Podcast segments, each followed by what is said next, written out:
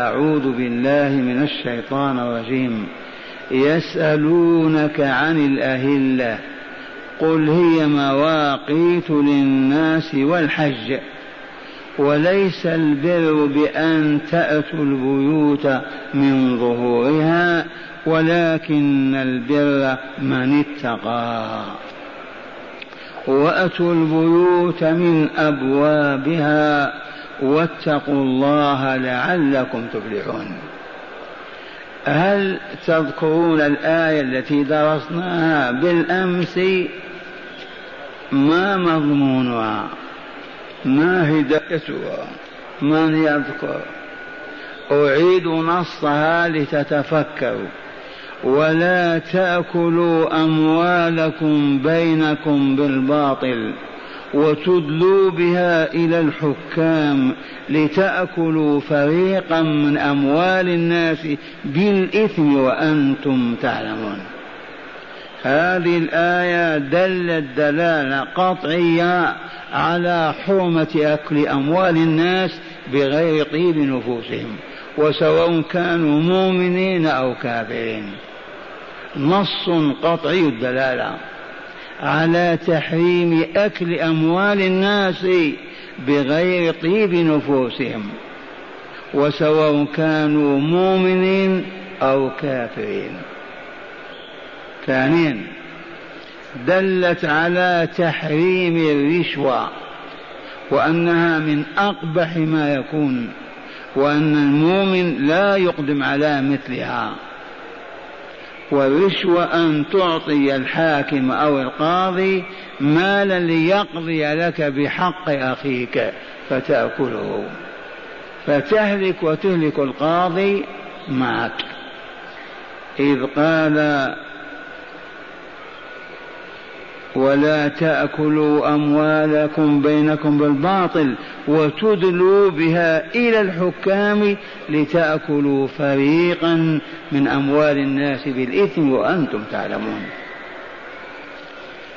أما آية الليلة المباركة وهي قوله يسألونك عن الأهلة. هذا الخطاب ممن؟ من الله عز وجل. وإلى من؟ إلى رسول الله صلى الله عليه وسلم. يقال سأله كذا طلب منه كذا. سأله مالا سأله قرطاسا سأله دابة أي طلبه. وإذا كان المطلوب خبر وعلم يقال سأله عن كذا. ليعرف فسأل للطلب يتعدى بنفسه سألته كذا أي طلبت منه وسألت عن كذا طلبت بيانه وما أريد منه. يسألونك عما عن الأهلة ولم يسألون هذا السؤال؟ سألوا وقالوا للرسول صلى الله عليه وسلم لما الأهلة تبدو صغيرة ثم تتكامل وتصبح قمرا ثم تأخذ في المحاق والاضمحلال حتى تغيب ما سر هذا؟ على كل حال صاحب الفراغ يسأل هذا السؤال وإلا ما هناك حاجة إلى هذا. وقد سألوا النبي صلى الله عليه وسلم. فأخبره تعالى عنهم بقوله يسألونك عن الأهلة الأهلة جمع هلال وهو الأيام الأولى من الشهر ثلاثة أيام. إذا رأوا الناس رفعوا أصواتهم الهلال الهلال. أهل الهلال ظهر. بعد الثلاث أيام يصبح قمرا. إلى أن يمحق والعامة يقولون مات الشهر ويولد الشهر يوم كذا وهذا مأخوذ عن اليهود وجهالهم وإلا الهلال القمر ما يموت ثم يخلق في اليوم الثاني وإنما يستتر ويظهر في اليوم الذي بعده والشهر تسعة وعشرون يوما أو ثلاثون قرر هذه القاعدة رسول الله صلى الله عليه وسلم فلن يستطيع ابن امرأة تحت السماء أن ينقضها.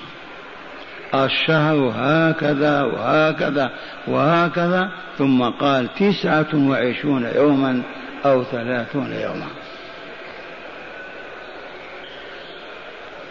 أجبهم يا رسولنا عن سؤالهم هذا قل هي مواقيت للناس والحج. هذا الجواب. الأهلة بمعنى أن الشهر يبتدي بالهلال ثلاث أيام ثم يتكامل ويصبح قمرا ثم يضمحل وينتهي ويستأنف رجوعه من جديد. العلة في هذا أو السر أو الحكمة مواقيت للناس وللحج. مواقيت جمع ميقات والميقات أخص من الوقت الوقت عام والميقات محدد.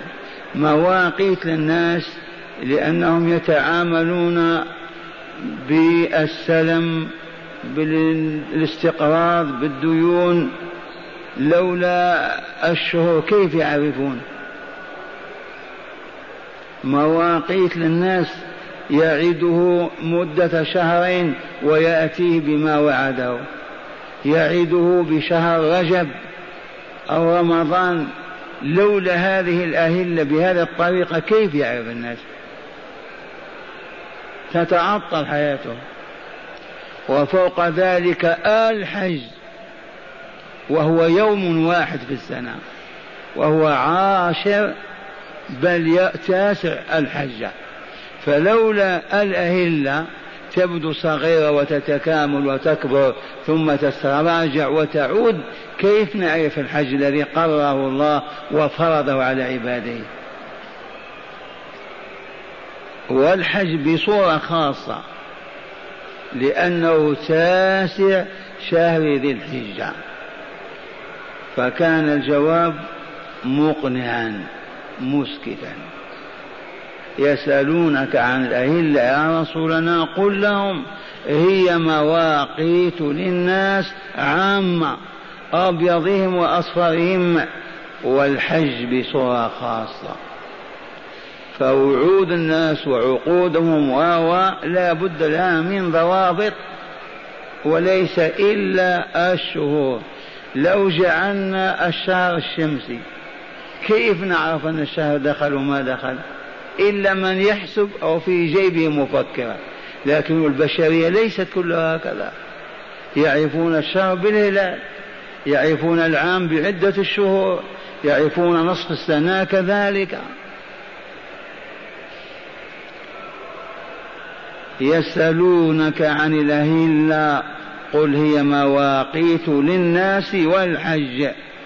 وليس البر بأن تأتوا البيوت من ظهورها. ولكن البر من اتقى. في نوع من العتاب. ما هناك حاجة إلى هذا السؤال؟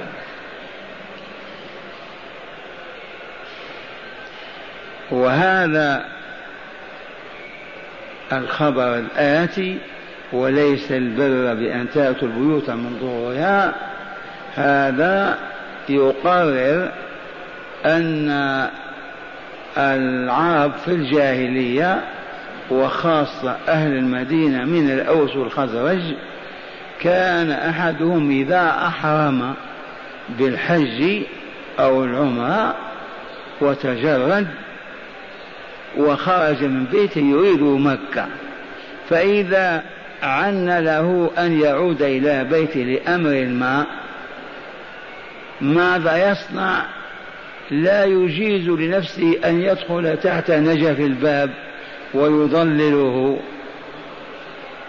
فيحتاج إلى أن يطلع على الجدار من فوق السطح ويهبط حتى لا يدخل تحت نجف الباب. لا تضحك. الروافض إلى الآن ما زالوا إذا أحرم لا أن يظل له شيء حتى سقف السيارة ما يريدون. إذا فأبطل الله هذه البدعة إذ الله ما تعبدنا بها. والله لا يعبد إلا بما شرع. فكوننا نخترع نبتكر نوجد وما نسميه طاعة لله ونطيع الله به وهو ما شرعه هذا لا يحل أبدا وهو بدعة وضلالة. وليس البر بأن تأتوا البيوت من ظهورها من فوق السطح وتهبطون خشية أن تنزلوا تحت نجف الباب. ولكن البر أي ذا البر من اتقى. البر بر عابد اتقى الله عز وجل بفعل أوامره وترك نواهيه. هذا هو العبد البار وهذا هو البر والخير. أما بدعة تبتدعها يا عبد الله وتتقرب بها إلى الله ما تقبل. ونذكر حادثة أبي إسرائيل أحد الصحابة رضوان الله عليهم ولعله كان من اليهود وأسلم.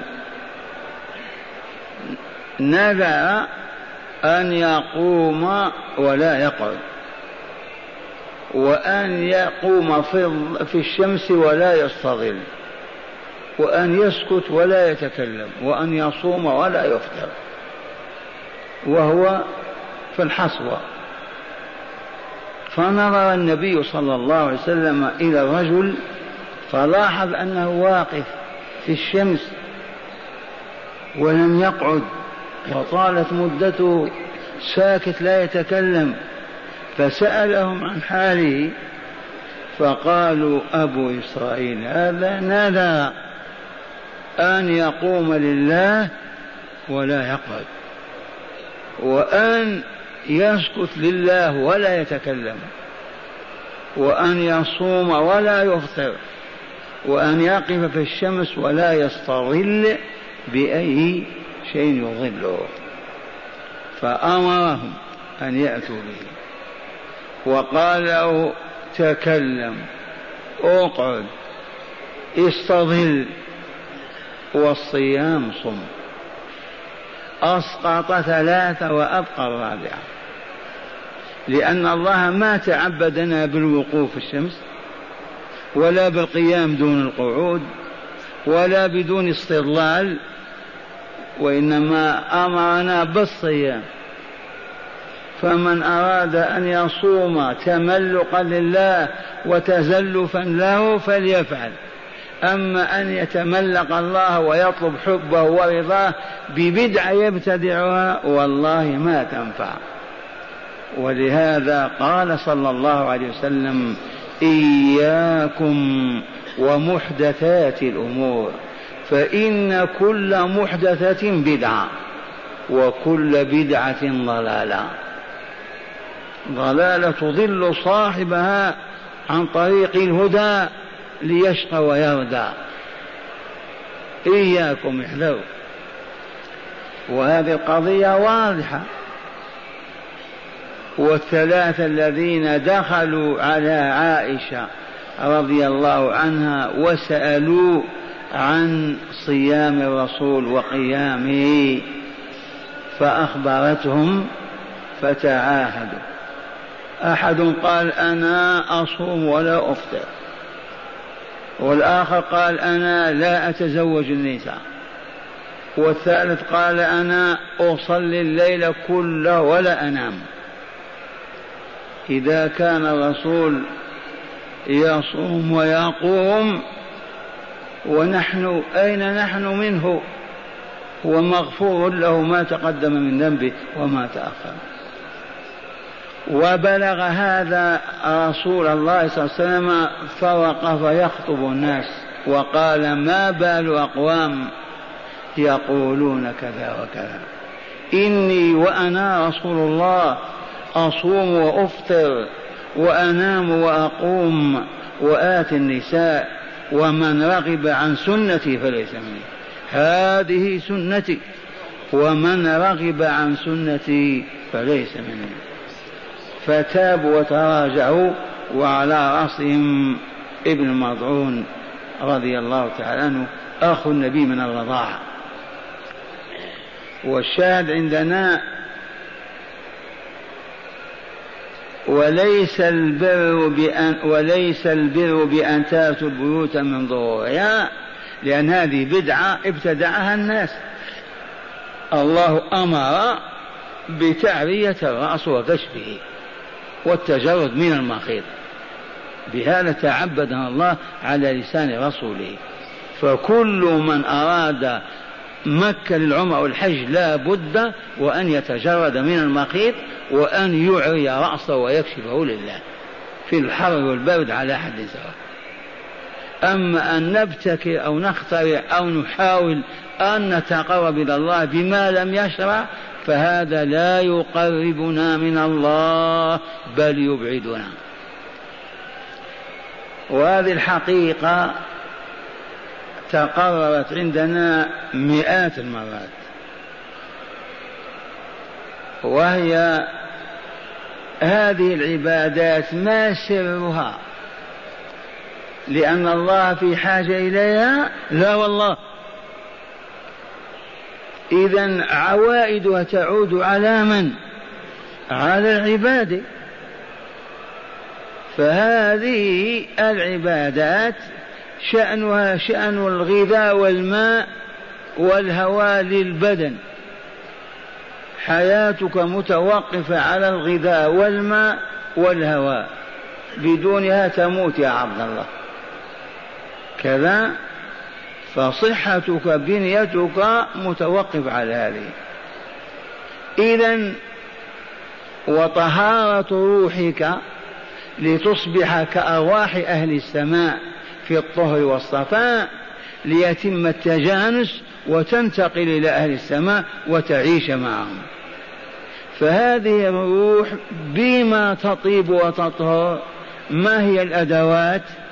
هي هذه العبادات التي شرعها الله عز وجل لا غيرها. فمن لم يعبد الله تعالى بها والله ما زكت نفسه ولا طابت ولا طهرت ولا ينفع فيها ماء ولا صابون ولا حيلة أبدا.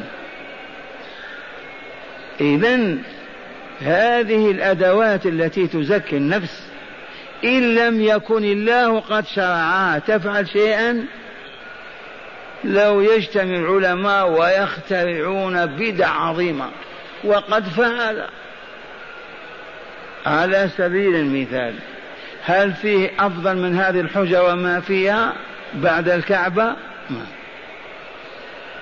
لو قال قائل هيا بنا نطوف بحجرة الحبيب صلى الله عليه وسلم. ونحن نهلل ونكبر ونصلي على الرسول وآله وصحبه. سبع مرات نشفي صدورنا نطهر نفوسنا وأخذوا يفعلون. هل هذا الطواف يحدث زكاة لنفوسهم؟ والله ما كان. ولن يحدث إلا ظلما وعفا ونتن وعلى هذا المبدأ لا يرضى مؤمن ببدعة مهما كانت لأنها لا تنتج الطاقة المطلوبة وهو النور المعبر عنه بالحسنات. وعندنا قاعدة حفظها المؤمنون والمؤمنات كلمة فاصلة قول الرسول صلى الله عليه وسلم واسمعوا الذي يسمح الليل وما يحفظ ولا يبالي بها إنه ميت ولا أن يخرج من المسجد خيرا له.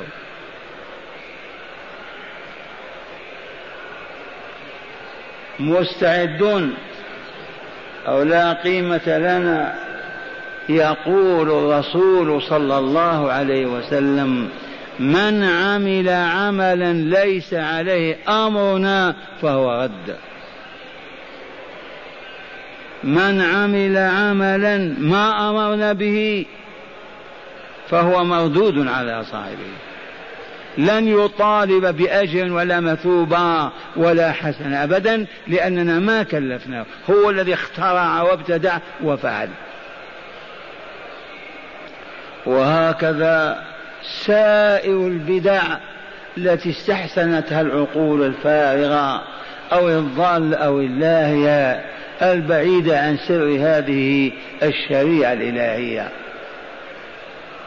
تجلت البدعة لوجه الله. قالوا وحرمنا كيف ندخل تحت الباب ويكون فوق رأسي السقف؟ هذا تقرب إلى الله وإلا لا؟ فعلوه تقربا وإلا لا؟ إي والله العظيم.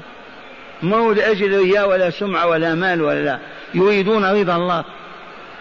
لكن لما لم يشرع الله هذا عاتبهم وأبطل بدعتهم. وليس البر أن تولوا أن تأتوا البيوت من من ظهورها ولكن البر من اتقى. البر من اتقى أي صاحب البر المتقي. ونعود الله جل جلاله بما يتقى عذابه وسخطه بجحافل الجيوش بالأموال بالرجال بالعصبيات. أسألكم بالله بما يتقى غضب الله وعذابه. يتقى فقط بطاعته وطاعة رسوله. لا تعصه فقط. قال صوم صوم. قال أفطر أفطر. قال نم نم. قال استيقظ استيقظ. هذا الذي يتقى به الله عز وجل. فالبر كله في تقوى الله عز وجل. وصاحب البر هو المتقي. أما الفاجر الخارج عن طاعة الله ورسوله ما هو بالمتقي أبدا ولا يستطيع أن يتقي عذاب الله ولا غضبه ولا سخطه بأي وسيلة من الوسائل إلا بالإسلام له بأن يسلم قلبه ووجهه لله. يسألونك عن الأهلة قل يا رسولنا هي مواقيت للناس والحج. فهمت معنى مواقيت؟ يوقتون بها ديونهم وأعمالهم والحج بصورة خاصة. إذ الحج عرفة الحج عرفة ويوم عرفة هو تاسع الحجة فلولا هذه الأهلة كيف نعرف الحج؟ كيف نعرف الشهر؟ ونعرف التاسع منه؟ ما نستطيع مع أن الحج مفروض قبل الإسلام. من يوم ما بنى إبراهيم البيت أمر أن يؤذن في الناس. أبيضهم وأصفرهم. وقوله وليس البر بأن تاتوا البيوت من ظهورها ولكن البر بر من اتقى. الذي يتقي الله يخافه فلا يفجر ولا يفسق ولا يخرج عن طاعته. ذاك الذي حصل له النجاة. ذاك الذي اتقى عذاب الله. ثم قال تعالى وأتوا البيوت من أبوابها. وأتوا البيوت من أبوابها. هذا كالمثل. من طلب شيئا ينبغي أن يطلبه من الطريق الذي عاد يحصل عليه. وأتوا البيوت منين من أبوابها. كل من أراد أن يطلب شيئا جرت سنة الله الحصول عليه يطلبه من ذاك الطريق لا من طريق آخر. وأتوا البيوت من أبوابها. رجل أراد أن يصبح غنيا ثريا كيف يطلب الآن الغنى والثروة؟ يجب أن يكدح وأن يعمل الليل والنهار وأن يغبط على نفسه وأن وأن وأن وأن حتى يحصل إذ من هنا تأتي الثروة وإلا لا؟ وإن قال أنا آتي الثروة وأحصل عليها من طريق الإجرام والتلصص والسرقة والاحتيال. هذا هو الطريق هذا؟ وأتوا البيوت من أبوابها. لا تأتوا من ظهورها. أراد أن يشبع. كذا ولا؟ يدخل الطعام من أذنيه من منخريه. لا بد يدخل من فمه وأتوا البيوت من أبوابها. إذا وأتوا البيوت من أبوابها واتقوا الله لعلكم تفلحون. نقول لعل هذه الإعدادية لتعدكم التقوى للفلاح. لما؟ لو قلنا ترجية يبقى العاملون المتقون خائفين دائما وأبدا. فالتقوى تعدهم للفلاح دي سنة الله. من آكل شبع من شرب ارتوى من اتقى الله عز وجل أفلح. يبقى الفلاح ما هو يكون دنيويا واخرويا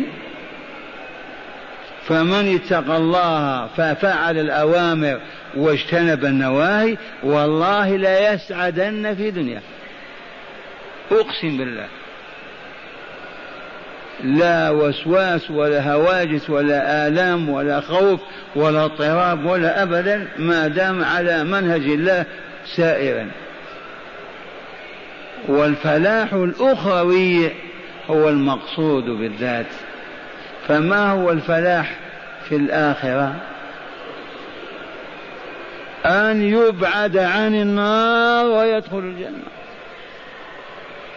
لآية آل عمران فمن زحزح عن النار وأدخل الجنة فقد فاز. آمين آمين. إذا اجتاز المفاز المهلكة ودخل دار النعيم. إذا واتقوا الله يا عباد الله أيها المؤمنون رجاء أن تفلحوا بل لتفلحوا. من اتقى الله أفلح. لأن المتقي لله ذاك الذي أسلم لله قلبه ووجهه. قلبه لا يتقلب إلا في طلب رضا الله. وجهه لا يلتفت أبدا إلى غير الله دائما مع الله. هذا العبد أفلح. إذا نقرأ هذه الآية من الكتاب لنقف على بعض ما فيها من بيان وهدى. قال شرح الكلمات الأهلة جمع هلال وهو القمر في بداية ظهوره في الثلاثة الأيام الأولى. يقال في هلال لأن الناس يرفعون أصواتهم الهلال الهلال. قال في الأيام الأولى من الشهر لأن الناس إذا رأوا رفعوا أصواتهم الهلال الهلال. المواقيت جمع ميقات والوقت الوقت المحدد المعلوم للناس. الميقات الوقت المحدد المعلوم للناس. فإن كان مطلقا غير محدد ولا معلوم هو الوقت. والدنيا كلها وقت واحد من بداية إلى نهايتها. لكن الميقات وقت محدد.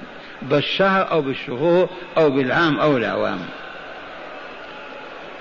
قال إتيان البيوت من ظهورها. أي أن يتصوروا الجدار ويدخل البيت حاشيا أن يدخل من الباب. هذه بدعة وإلا لا؟ بدعة هل يثابون عليها لا بل باطلة ولكن البر من اتقى البر الموصل إلى رضوان الله تعالى. بر عبد اتقى الله تعالى بفعل أوامره واجتناب نواهيه. فليس البر دخول البيت من ظهورها. ذي بدعة لا تصح ولا تقبل. الفلاح قال معناه الفوز وهو النجاة من النار ودخول الجنة. تشاهدون عرصات القيامة ولا لا؟ وأزلفت الجنة للمتقين وبرزت الجحيم للغاوين. الجنة تبرز كما يبرز القمر للمتقين. لا الجنة أزلفت أدنيت وقربت للمتقين وبرزت الجحيم للغاوين. أتذكرون كيف بروز النار؟ أما تذكرون قول الله تعالى من سورة الفجر؟ وجيء يومئذ بجهنم. جيء بها من أين؟ من العالم الذي كان فيه. تجر بسبعين ألف زمام. كل زمام ممسك به سبعون ألف ملك. تجر حتى تبرز ويشاهدها أهل الموقف. إذا إياك أن تفهم أن الزمام هذا حبل صنعته اليابان غليظ. نحن علمنا أن أهل النار أهل الكفر والفجور والظلم والشر كل واحد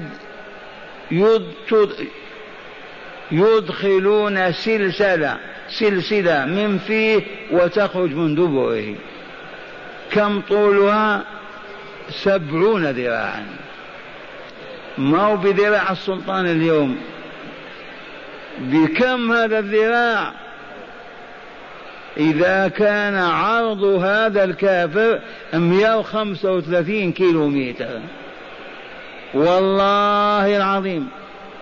وضرسه كجبل أحد. إذا هذه السلسلة بأي ذراع هذا؟ حتى تدخل من فيه وتخرج من دبوره. في سلسلة ذرعها سبعون ذراعا. فاسلكوه. لما؟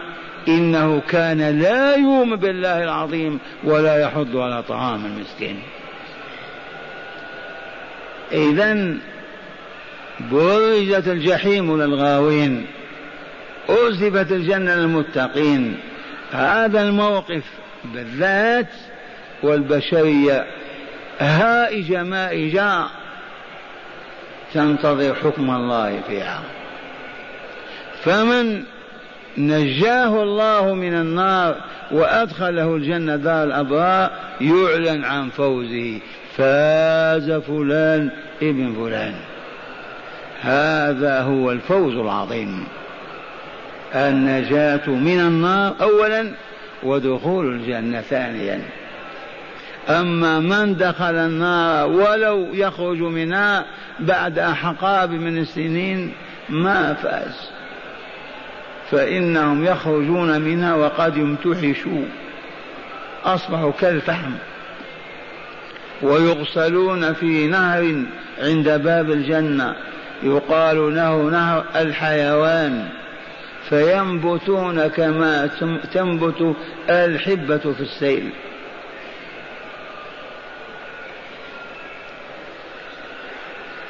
إذا عرفنا الفلاح وإلا لا النجاة من النار ودخول الجنة. يا شيخ عرفنا الفلاح هو النجاة من النار ودخول الجنة. نريد أن نعرف بما يكون بما يكون هذا الفلاح. ما هي الأدوات؟ ما هي الآلات؟ ما هي النسب؟ كيف نحصل عليه؟ من يسأل هذا السؤال أجيبوه ما تعرفون؟ قولوا طاعة الله ورسوله. التقوى هي السبب المورث. يا من يريدون الجنة إن للجنة سببا فحققوه وإلا لا حظ لكم في هذا الأمل أو الطمع. السبب هو التقوى لأنها تزكي نفسك وتطهرها حتى تصبح كأنفس وأرواح أهل السماء في الملكوت الأعلى. أصحاب الأرواح الخبيثة العفنة المنتنة من أوضار الذنوب والآثام أرواحهم كأرواح الشياطين. والله ما تدخل الجنة وهي كذلك. بل تنزل إلى عالم الخبث والدرن. هل لكم شاهد في القرآن على هذه القضية؟ يا أهل القرآن الأرواح الطاهرة تفتح لها أبواب السماء إلى أن تصل إلى دار السلام. الأرواح الخبيثة المنتنة. ما تعرفون الخبث والنتن وإلا انظر الخرقة وإلى الثوب في الخوع والبول. في من يقبله؟ الرائحة الكريهة. فالكذب يكذبها العبد تحول نفسه إلى هذا العفن أو النتن. إذا لم يبادر إلى غسلها وتنظيفها خسرت. إن الذين كذبوا بآياتنا والذي كذب بآيات القرآن صام وصلى تجنب الربا والزنا ما آمن كذب الآيات.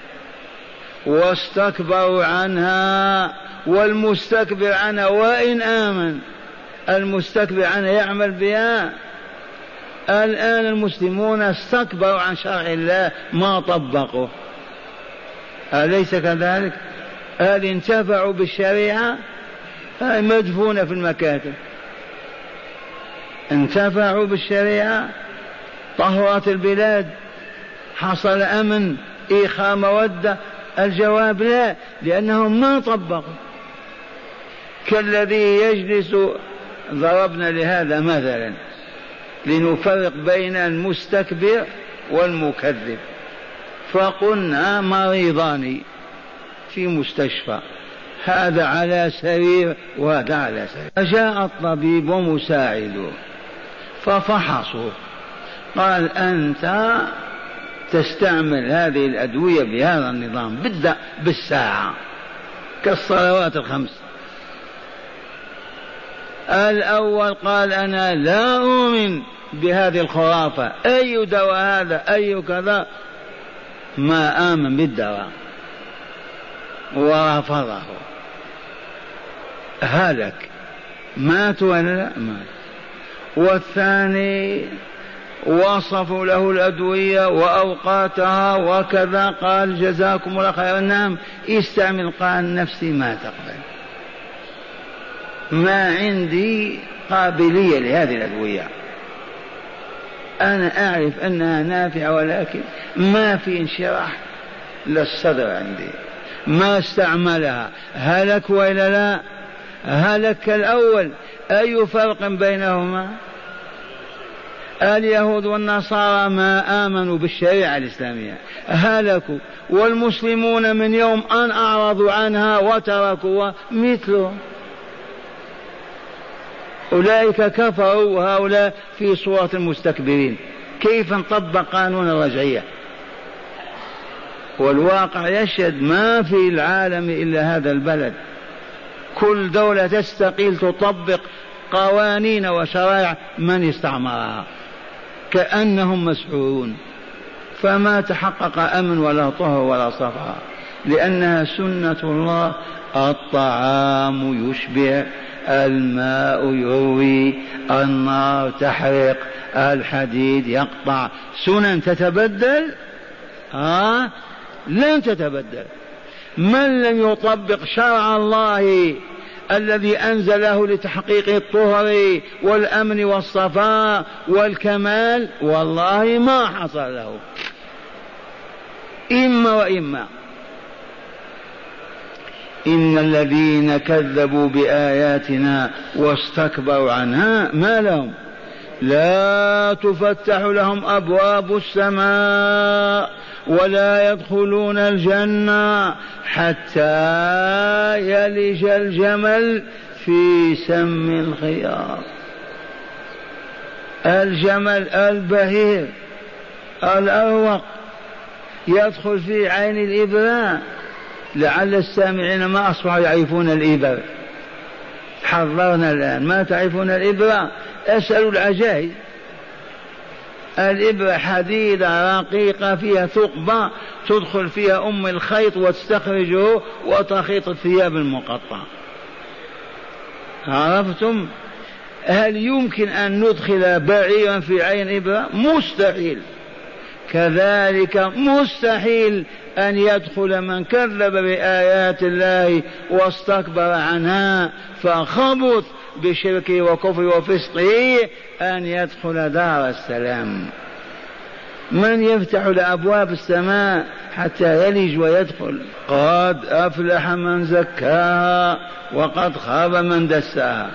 يذكرنا السلطان عبد العزيز سلطان الدرس يقول اسمع لقد قضى الله لقد حكم الجبار وإذا قضى لم يراجع قضاه ولم يعقب على حكمه فقد قال قد أفلح من زكاها وقد خاب من دساها هنا تقرير المصير لا في الأمم المتحدة يا ابن آدم هنا يتقرر مصيرك ليس في الدار الآخرة.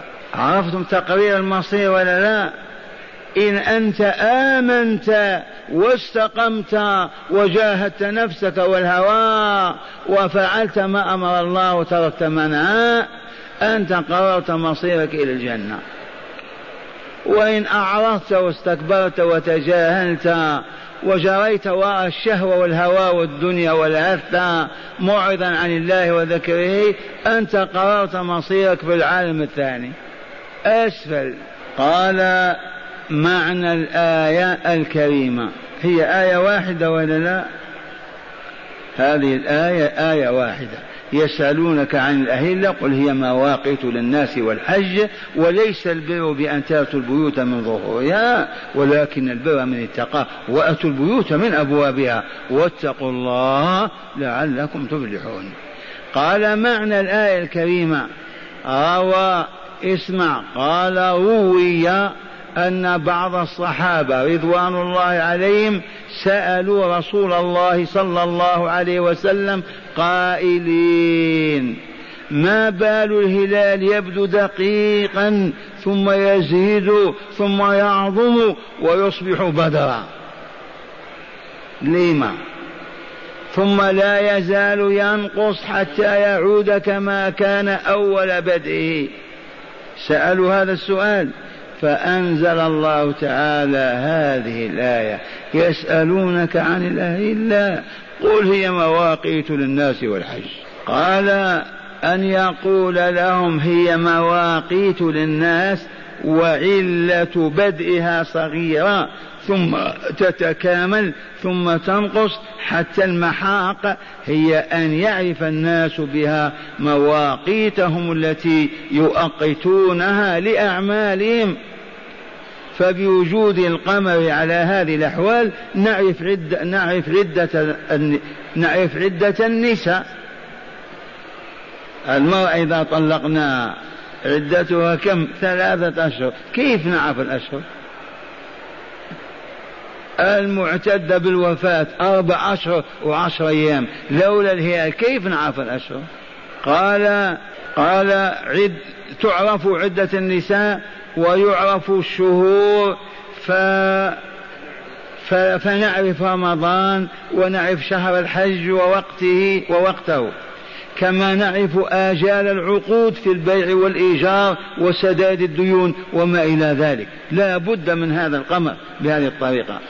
قال وكان الأنصار في الجاهلية إذا أحرم أحدهم بحج أو عمرة وخرج من بيته وأراد أن يدخل لغرض خاص لا يدخل من الباب حتى لا يظله نجف الباب فيتصور الجدار ويدخل من ظهر البيت لا من بابه.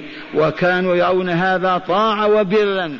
فأبطل الله تعالى هذا التعبد الجاهلي أبطله بقوله وليس البر بأن تأتوا البيوت من ظهورها ولكن البر من اتقى وأتوا البيوت من أبوابها. قال وليس البر أن تأتوا البيوت من ظهور ولكن البر أي بر أهل التقوى والصلاح. وأمرهم أن يأتوا البيوت من أبوابها. فقال تعالى وأتوا البيوت من أبوابها. وأمرهم بتقواه عز وجل ليفلحوا في الدنيا والآخرة. فقال واتقوا الله لعلكم تفلحون. والآن هداية الآية الكريمة. كل آية فيها هدايات ولا لا؟ أولا أن يسأل المرء عما ينفعه ويترك السؤال عما لا ينفعه.